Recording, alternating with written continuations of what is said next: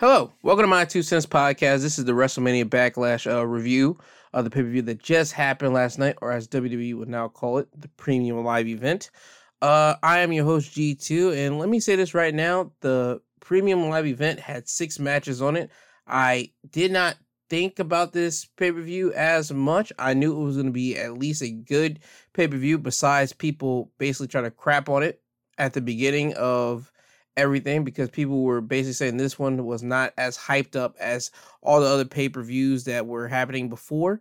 This one still gave you what you needed. Believe me, if you happen to see this pay per view or you did see it, you know exactly what I'm talking about. But if not, have no fear.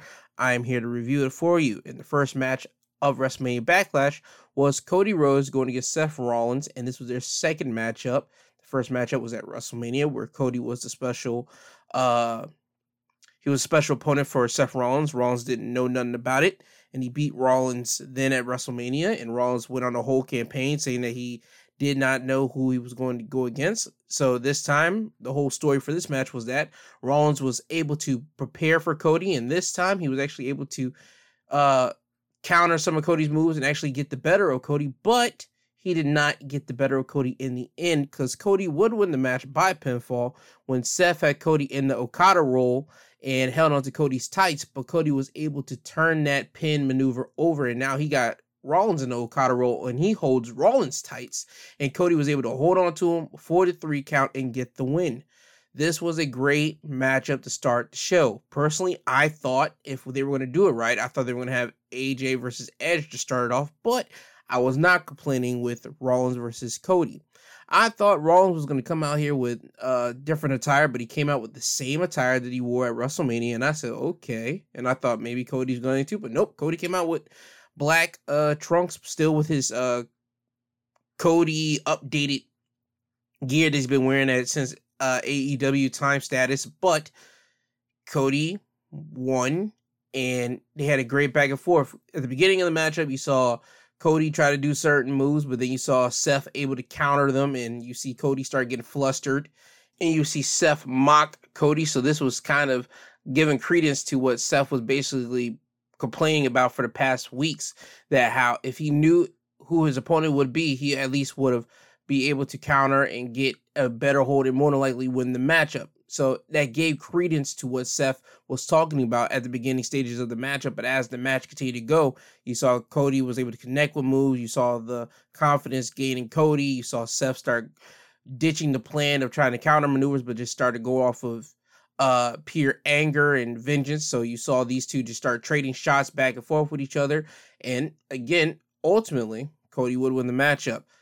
I still put their WrestleMania matchup above this one, but this one isn't like, oh my god, is that bad? No. WrestleMania matchup was just too good. I'm just gonna be blown with you. It was extremely too good. You had the uh presence of Cody being back in WWE.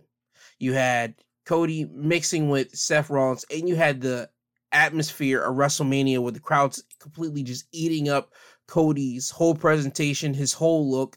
I mean, the whole deal with Cody being back in WWE, that puts that match at WrestleMania over this match happening at WrestleMania Backlash, and also the match itself. The match itself at WrestleMania was a great match. Not discrediting this WrestleMania Backlash match. I'm just saying that if you put both of those matches side by side, you will more you will still pick the WrestleMania matchup because Cody and Seth were just able to go out there and just do whatever they wanted to do within reason. And that's what happened. This one, they had a story to tell. They had to go along the lines of proving Seth's point, and then Cody has to outmaneuver Seth majority at the end of the match. So, again, I'm still putting the WrestleMania match above this one, but this one isn't too shabby, not at all. As a matter of fact, to me personally, this is probably 1A or 1B for match of the night because the beginning match and the ending uh matchup for the pay-per-views, you can interchange both of those and you can get match of the night for either the Cody versus Seth or the six man tag, but I'll get to the six man tag later. And it seems to me that we're just going down the line of Seth Rollins' uh, descent into madness because Seth Rollins is a man that likes to hold grudges, ladies and gentlemen. And the next pay per view was advertised is going to be Hell in a Cell. It's going to be on June 5th. And I have a feeling that Cody's going to be going against Seth inside the Hell in a Cell because Seth already made it clear to Cody that I'm not going to allow you to be world champion as long as I'm around. So Cody is already looking on to better things and moving past Seth. Seth's not going to allow that. Seth has to get the one up. So I see them moving their feud, this thing that they have, into the Hell in a Cell structure. And I'm not mad at it. Usually, we in the wrestling community, people would complain about. We saw the matchup already. This is not going to be the third time when people like, oh my God, can't they think of something else? This one I'm not mad at because Cody has expressed that he does like violence, and he was on the uh, Steve Austin podcast, and he talked about how he likes violence, and he kind of divulged a little bit about the AEW stuff. He likes the bleeding and all that type of stuff. So Hell in a Cell has been missing blood for a long time, and Cody being the quote unquote WWE guy that went outside of the building, outside of the castle, if you will, and created a new castle, created a new empire, created a new wrestling organization that allowed people to bleed. And Cody bled a lot over there in AEW. And he comes back to WWE. He has his pyro, he has his music. There are a couple things that Cody, I promise you, probably talked into his WWE contract that he probably can do that Vince will more than likely definitely say no to, but Cody probably got it because Vince wants Cody on the team. So I can see Cody going against Seth inside the Hell in a Cell match, and I can see Cody and Seth kind of getting a little bit of leeway to bleed inside the Hell in a Cell since WWE doesn't typically allow bleeding in their matches. I can see that happening, but we'll have to see what happens on Raw well, basically tonight. We'll have to see if they're going to build into it or we're just not going to have that match at all, Hell in a Cell. But if it's my, if I had to put money on it, I would say Seth and Cody is going inside Hell in a Cell. But again, Cody versus Seth, great match for WrestleMania Backlash. The match to follow this was Bobby Lashley versus Omos with MVP in his corner. I would say this is almost the exact same formula that you have for their WrestleMania matchup at WrestleMania. Bobby Lashley versus Omos, but the only thing that was different is you add MVP into this. Omos was the big giant that Lashley had to figure out a way to chop him down, and he did. But unlike WrestleMania, where Bobby got the win, Omos would get the win this time, but he would get it help from MVP to get the win. Once Omos threw Lashley's shoulder into the turnbuckle post, and Omos was about to go grab Lashley, you saw the referee pull Omos away and try to get Lashley some breathing room so he can catch his breath. You would see MVP grab his cane and like jab Lashley in the throat. They say it on commentary that he was in the that MVP like poked Lashley in the eye, but if you see it, he looked like he got him in the throat. Either way, Omos would then grab Lashley and hit him with the double-handed uh, choke slam, then pin him for the win. Again, WrestleMania matchup. You just copy and paste it. You fix a little bit of stuff, and you added MVP into this match. That's basically what you had. Not a bad thing. Bobby Lashley has to work with Omos. Omos is a big, tall guy. He's seven foot something. And again, I want people to understand if you are a legit seven foot something and you're not the big show wise, you need to figure out a way. You need to lower your expectation. I'm just gonna put it like that. Big Show was able to work with smaller guys and even guys like Randy Orton size or John Cena size or uh, Edge sides or even Undertaker. He was able to work with them because Big Show had time to get himself together. He had WCW and he had his time in WWE to fix himself up and get himself as the right like giant and get himself uh his ring style patented to him. Omos still has to develop that time. If we're gonna be honest, he's only been in ring competition literally for a whole year and about a month because his in ring debut was at WrestleMania last year with him and AJ going against the New Day, and AJ was majority doing the work, and Omos had to just play like second fiddle as being the big man. But with that tag team being disintegrated, Omos has had to do things by himself, and he's been having these enhancement matches. Enhancement matches are, for anybody that doesn't know, is whenever a main roster guy or a contracted guy for a company goes against a local guy or an independent wrestler that they just hire for the night, and the contracted guy, the guy that works for the major company, beats them in quick fashion and just dominates. That's what an enhancement match is. And Omos was only able to beat up on enhancement talent until he got through into uh, big waters with Bobby Lashley. And that's happened at WrestleMania. So this match again was copy and paste, but this time you had MVP in it. So I don't know what people expected out of it. It was a good match for Omos. Still, I'm not gonna put like a lot of pressure on Omos because again, he got to patent his style. He has to get his style right. Is only he's only been wrestling legitimately for a year and couple like a year and a month now. I'm not gonna give him a lot of pressure. Omos and Lashley did have a good match on Omos standards, but he still needs some time to marinate and get his ring style patented to himself before people can start saying, "Oh my god, boo that matchup." No, this was no booing. Bobby Lashley worked around Omos and get what he could get out of Omos, and that was good. So I put that on you. When you watch the match between Bobby Lashley and Omos, you're gonna see Bobby try to chop Omos down by the legs, do the David versus Goliath deal. Smaller man chopping down bigger guy, trying to break him down, and the big guy constantly trying to beat up on the smaller guy. That's exactly what this match was. So please be uh, aware of what you're getting into when you see Bobby Lashley versus Omos, the matchup at WrestleMania Backlash. Still good, but you got to curve it on the big man uh, abilities in the ring. After this, you would get AJ Styles versus Edge, and the stipulation for this match was that Damian Priest was banned from ringside. Edge would win the match by submission, thanks from a little help from Priest and a mystery figure. Um, AJ was on the top turnbuckle. AJ looked at the aisleway, and you see Damian Priest standing there. Now, the commentary team does point out that Priest was supposedly supposed to be banned from ringside, but they did point out how he was not at ringside. He was at the entry ramp. So technically, he was not bending the rules. He still stayed within the rules uh, parameter. So you see AJ try to tell the referee to get Priest out of here, but then you see Finn Balor run behind Priest and attack him from behind. Then you see Finn and Priest start fighting on the outside of the ring. They get into the inside of the ring, fight quickly on the inside of the ring, then dip to the back to the outside of the ring, then fight uh, out of the camera's perimeters. And then you see the referee constantly looking at Finn and Priest fighting. And AJ is still on the top rope as I'm saying this, well, top turnbuckle. And AJ stands there, and then you see a mystery figure in a black hood jump on the ring apron, grab AJ's arm, and then have uh, AJ's body drop on the top rope. So then you see Edge grabbing AJ and applying the crossface. Now, as Edge is uh, having the crossface on AJ, AJ will try to reach for the ropes, and you see Edge now try to put his arm underneath AJ's throat and just really apply more pressure, and you start seeing Edge move the hair out of AJ's face so that he can get the good camera shot of AJ basically fading in this submission lock, and AJ fades, and the referee sees this, and he calls for the bell.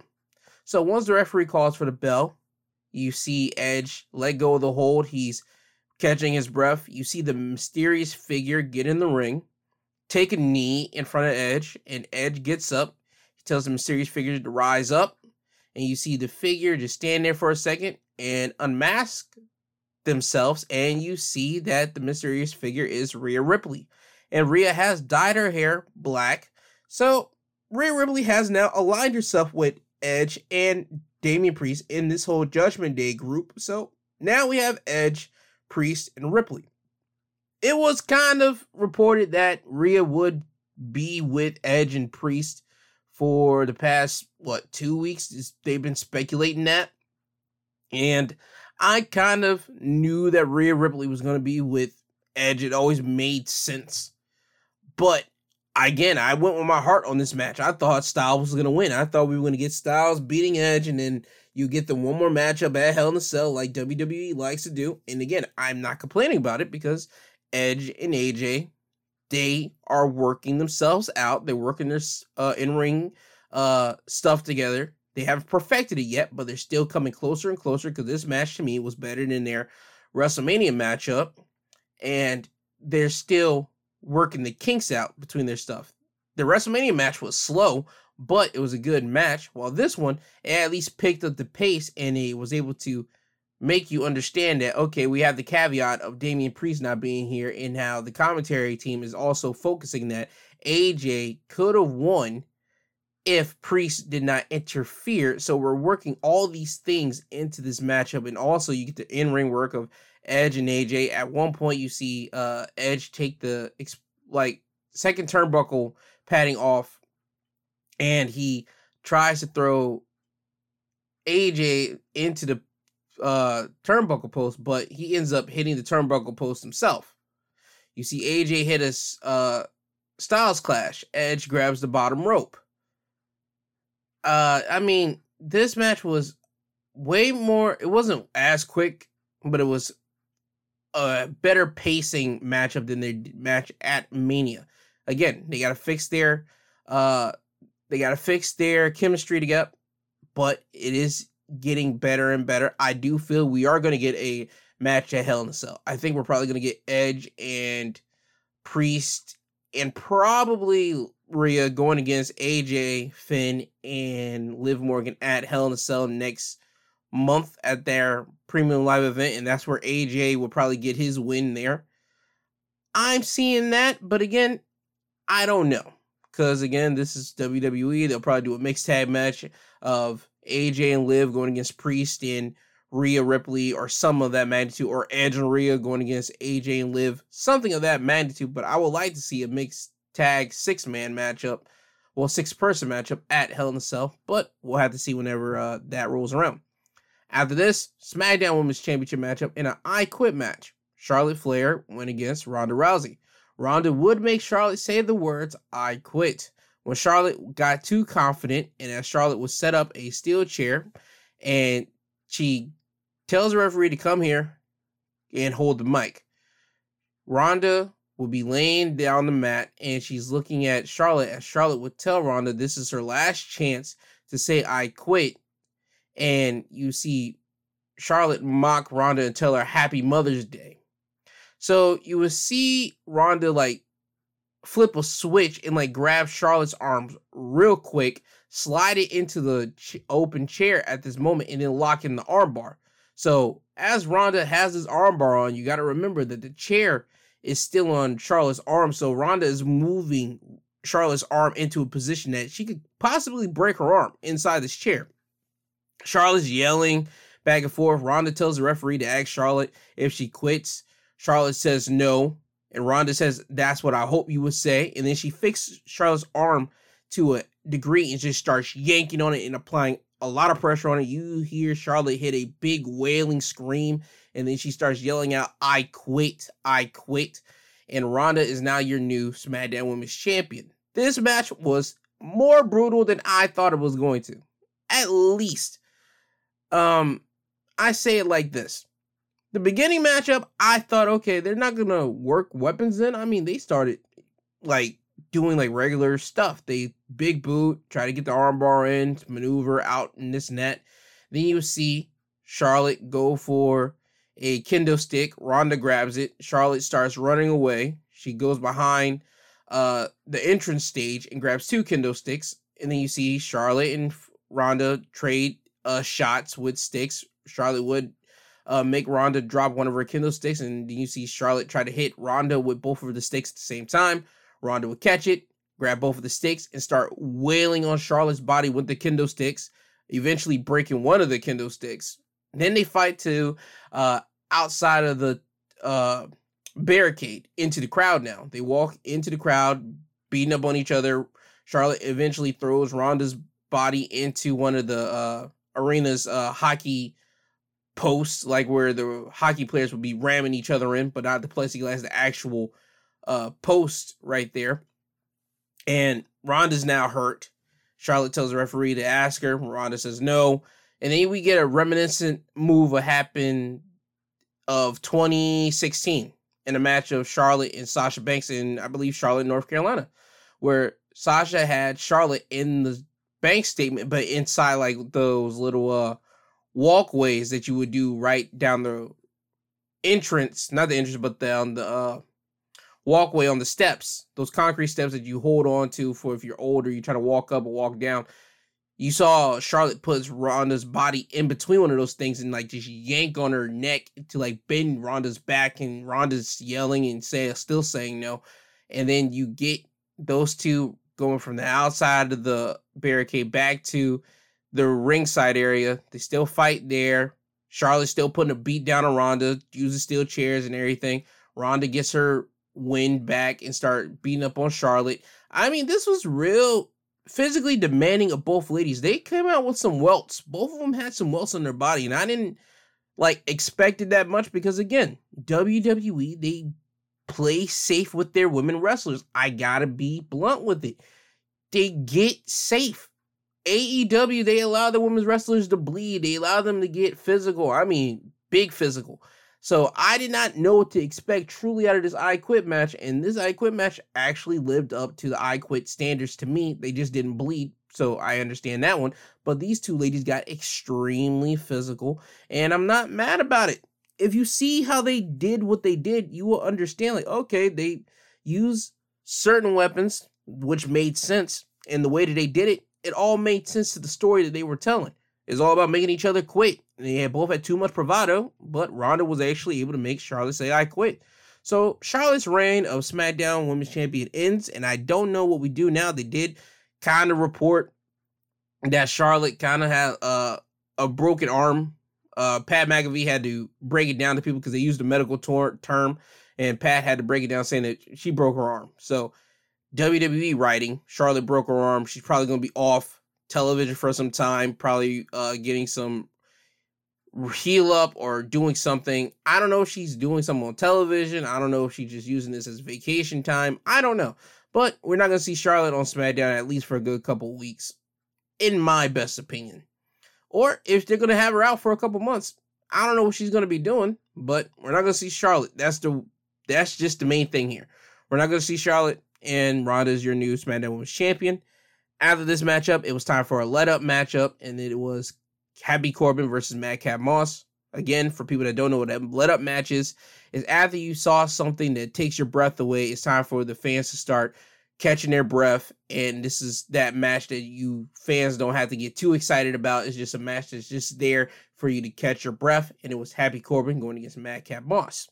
Madcap would win the match by pinfall when Corbin was trying to hit his signature uh, clothesline maneuver for the second time in the matchup. The first time he did it, he connected. The second time, not so much. Moss would duck the clothesline, run off the ropes, and hit Corbin with a sunset flip for the win. Nothing really too spectacular out of this matchup. Again, this was a let me up match. This was one of those to catch your win as a fan after you just saw something brutal happen, and that's all it was. Corbin and Moss played their part well. Moss won it. Again, you split these two guys up. You needed Moss to get a win on Corbin to establish that Moss is going to be one of those guys you at least want to develop a future for. That's exactly what you did here. So kudos to WWE to do that. Now it's time for the main event matchup. Six man tag match. RK Bro and Drew McIntyre going against the Bloodline, the SmackDown Tag Team Champions, the Usos, and the undisputed WWE Universal Champion Roman Reigns. Again, this match was a big old jam packed, uh, chaotic matchup if I'm going to be honest with you, if you ever went to a live event where the main events are usually like either a one on one or a six man matchups, if you have seen those six man matchups, they get chaotic and they get fun at the end of the match. And that's what happened here. The beginning was the match, was fun. The middle of the match was your standard six man tag. And then the end of the match was completely chaotic. At the beginning, you saw the fans chant for Randy to start the match. Randy starts it. He starts with uh, I believe Jimmy Uso. Yeah, Jimmy, because Jimmy took a lot of the beating at the first of it, and then Jimmy tags. Well, he wanted to tag in Roman. Roman gets tagged in. The fans are cheering for it. Roman's in the ring now, and Drew's in the ring now. But Roman tags himself quickly out and allows Jay to get in the ring. Drew mouths off to Roman. He beats up on Jay. Now it's time for the typical six man tag matchup here. You get both teams doing their thing. Roman gets eventually gets tagged in. Everybody starts doing their beat up on each other, bang, bang, bang. Now towards the end of the match, this is where the fun happens because you see everybody start playing with maneuvers. You start seeing The Usos hit a double super kick on Randy. You see uh Drew McIntyre hit a Claymore kick on Roman. You see Randy pop up and hit a RKO on Jimmy Uso. And towards the end of the match, you see Randy and I want to say, yep, yeah, Randy and Jimmy on the outside of the ring. Randy's beating up on Jimmy, beating him up, beating him up, beating him up. Close to the uh, ringside barricade, he beats him up, and then he turns his attention over to Roman, who's on the outside of the ring. Roman hits him with a Superman punch, and that drops Randy.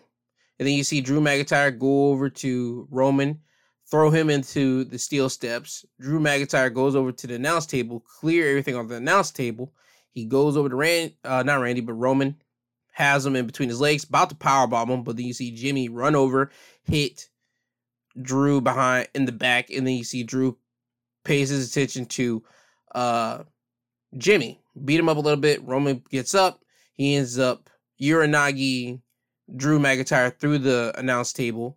You see Roman pick up uh, Jimmy and try to make sure he's okay. Then you see uh, Riddle hit a springboard floating bro onto Roman and Jimmy on the outside of the ring. See Jay run from the outside of the ring and hit a suicide dive onto Riddle. Grab Riddle, throw him into the ring. And now you get this trade off between Riddle and Jay in the middle of the ring. You see Jay hit Riddle with a super kick. Riddle hit Jay with the jumping knee strike. And then you see Jay hit Riddle with another super kick. And this time it knocks Riddle down onto the mat. Jay will go to the top turnbuckle. And as Jay was getting himself together as he's about to jump, you see Jay just startle and you see Riddle get up, run over to the turnbuckle, get up there, hit a super RKO on Jay. But when he does that maneuver, you see Roman kind of get on the ring apron quickly and like tag himself in. And the referee notifies this and he allows the people at home to know that Roman is technically tagged because the camera angle does that to the fans can see it at home. And Randy, not Randy, but Riddle hits the super RKO on Jay, and Riddle gets up and he immediately gets hit with a spear by Roman. Roman pins Riddle, wins the match for the bloodline, and that's all she wrote. This six man tag match was chaotic and exciting and it was everything that was cracked up to be and everything that we knew it was going to be. And I'm not mad at it at all. So Roman wins the match for his team. I thought personally Riddle or Randy or Drew was going to win it. I thought RK Bro and Drew McIntyre was going to win the match because this would set up Roman's whole summer. Literally, his whole summer, this was set it up for. Because right now, as we are speaking, Hell in a Cell is next and that's on June 5th. And I don't know how we're going to start building Roman up. I don't know if he's going against Riddle or he's going against Orton inside Hell in a Cell. Or is he going to take on Nakamura so he can knock Nakamura out the way? Because then after that, we got Money in the Bank. So he's going to have to take on Riddle or Orton for that. And then I see at SummerSlam, he probably taking on the other one. If he's not Riddle, then it's Orton at SummerSlam. Or Brock Lesnar because Brock is on the poster cover. And I see them saving Drew McIntyre to go against Roman at uh, Clash at the Castle, which is in uh, Cardiff, Wales, over on September the 3rd. So Roman's technically, his whole summer is technically already planned out. They just got, I just want to know who is going first. I know Drew's going to be on September 5th. I just want to know who's going to be the Hell in Cell pay per view matchup for him and who's going to be his Money in the Bank or SummerSlam opponent for him. That's what I want to know. Drew's already booked, scheduled. I have a feeling for that. I just want to know who Roman's opponents for those pay per views. The Hell in the Cell is on June 5th. Uh, Money in the Bank is on July the 2nd. And SummerSlam, who's on July 30th. They don't have an August pay per view. I think August is going to be their NXT situation for them. But I just want to know. I if I were to plan this out, I'll say Orton would get Hell in a Cell. Riddle would get Money in the Bank, and if you don't want to give him Money in the Bank, you can give him SummerSlam. But I see you probably want to give Roman a big match feel at SummerSlam, and I don't know who left for the big match feels at SummerSlam. I don't know because he's went against John, he went against uh, Brock, The Rock, I have a feeling that they're saving for WrestleMania in Hollywood in 2023. I have a feeling they're saving that one up. I just don't know who we get Roman at SummerSlam. People might say Cody. Um, I wouldn't doubt that, but we'll just have to see how that goes.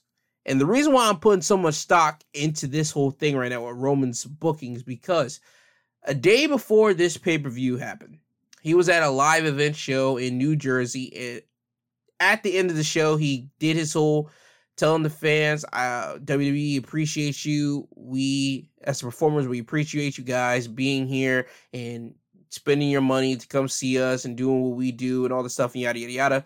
But Roman would drop a gem on the fans and tell them, hey, I don't know when's the next time I'm going to be here. Because Roman mentions in the statement that he's in a new phase in his life and he doesn't know if he's going to be back here again. So he wants to thank everybody while he can. So this is letting people know that, hey, yo, you guys probably want to grab your tickets up as much as you can because you know that people are going to be recording this and putting this out on the internet. There's no way he doesn't know this. You're in. Come on now. Um, I'm not even going to allow nobody to play me like that. So he's building business for WWE at the same time by telling people to grab more tickets, but he's also building more stock in himself because Roman's contract is supposedly be expiring in 2023. That's what is rumored and speculated out there. I'm not sure. I'm just gonna let all that play out how it is, but I'm going with this. I'm gonna play devil's advocate here. If Roman is playing everybody by saying, "Yo, I don't know how long I got left here," let's just go with this. If he's playing people, he could be doing the Mark Henry thing, what Mark Henry did in 2011, no, no, 2013.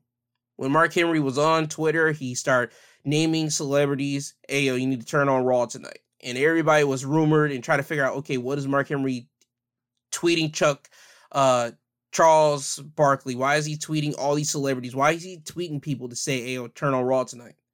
And he would eventually find out.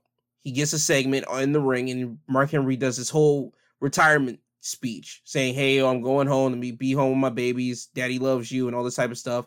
The fans are cheering, all this type of stuff. John Cena even comes out with the WWE Championship as he was WWE Champion at the time.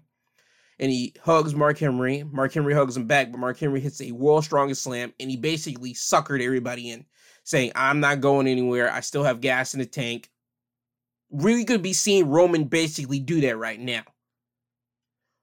If we are, that is a good thing because again, you're still building stock, you're still building building uh WWE reputation. You're still building and making more money for WWE because you are the head of the table, technically. But let's go if it's not. Let's go if Roman's being completely transparent and saying, hey, yo, I don't know how long I'm to be here because I am in a new phase of my life. Because Roman does have the Hollywood look. Don't matter what nobody wants to say. You can look at Roman and you can say, okay, he can go to Hollywood. You know this off fact just by looks alone, right? And plus, his cousin was The Rock. So come on. Um, let's say Roman's telling the truth. Roman says, "Okay, hey yo, I don't know how long I'm gonna be here, so I just want to say, uh, thank you for allowing me to be here. Thank you for being out here and all this stuff." Roman's being completely transparent. Roman's this time now that Roman has on television and these live events are extremely important for every wrestler back there right now. Because every wrestler would want to try to get as much of the superstar rub as much as they can from Roman. Because Roman is literally WWE's top priority besides probably Cody Rhodes right now. Cody's probably number two, but Roman's definitely number one, period, without a shadow of a doubt. And this reign that he's on right now, since he is the undisputed WWE Universal Heavyweight Champion, he holds both championships. So that means he has to be on Raw and SmackDown. He could probably miss a Raw from time to time and go up on SmackDown, and vice versa, go up on Raw from time to time and miss SmackDown. He holds the main championship for all of WWE. This run right now that he's on for being the the man man is important because you got people on Raw and on SmackDown that's going to be wanting to go after those t- titles, and it's extremely important if he's not going to be here and he's going to be doing his Hollywood thing or he's going to do some other things when his contract expires. You need to start setting up the future after Roman's gone for how long he's going to be going. You need to start setting that up. Cody Rhodes is going to be here for a couple years. He signed a multi-year contract. He stated that it's been reported that Cody's here, so you can build off with Cody. Seth Rollins is here if you want to replay that Seth Rollins and Cody, not Cody, but uh, Seth Rollins and Roman feud if you want to do that. You can play back the Edge and Roman if you want to do that because Roman could easily flip over to a good guy in this whole uh, tribal chief thing, especially with Edge being this whole uh, mountain of omnipotence deal, being the whole higher power. You can easily flip that with Roman and Edge, easy. Um, who else? Drew McIntyre. Drew McIntyre was already the number two guy in the pandemic era once Roman came back. You can easily tell that story, and you kind of are replaying that story now. You got all these guys. You got Bobby Lashley, who Roman can still be in a beef with because technically, right now, the scorecard is up one and one. Roman has beat Bobby once. Bobby has beaten Roman once. Scorecard is one and one. I mean, you got so many different people that you can give Roman to, so Roman can help them out as he is going to be leaving out of WWE if he is leaving.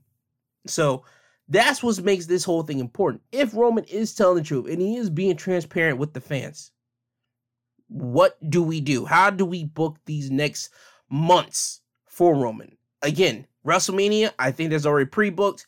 Roman versus Rock, that's already set. And I think we're gonna start seeing that being built off probably around Royal Rumble time. And Royal Rumble time is always in January. So you got June, July, August, September, October, November, and December. You got legit seven months to book the undisputed WWE Universal Heavyweight Champion Roman Reigns his time as this big champion for these next seven months. Because I don't see Roman versus The Rock for those big titles. I don't see that happening because that match is not warranted for that title. That title's not needed for that match because you got The Rock, who's a big Hollywood star, and you got Roman, who's the biggest WWE name right now.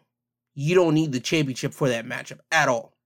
So you got seven months with Roman to do something with those titles. A legit seven. I don't know what they're going to do. Again, I see Drew McIntyre in September in Wales being the guy to face Roman there.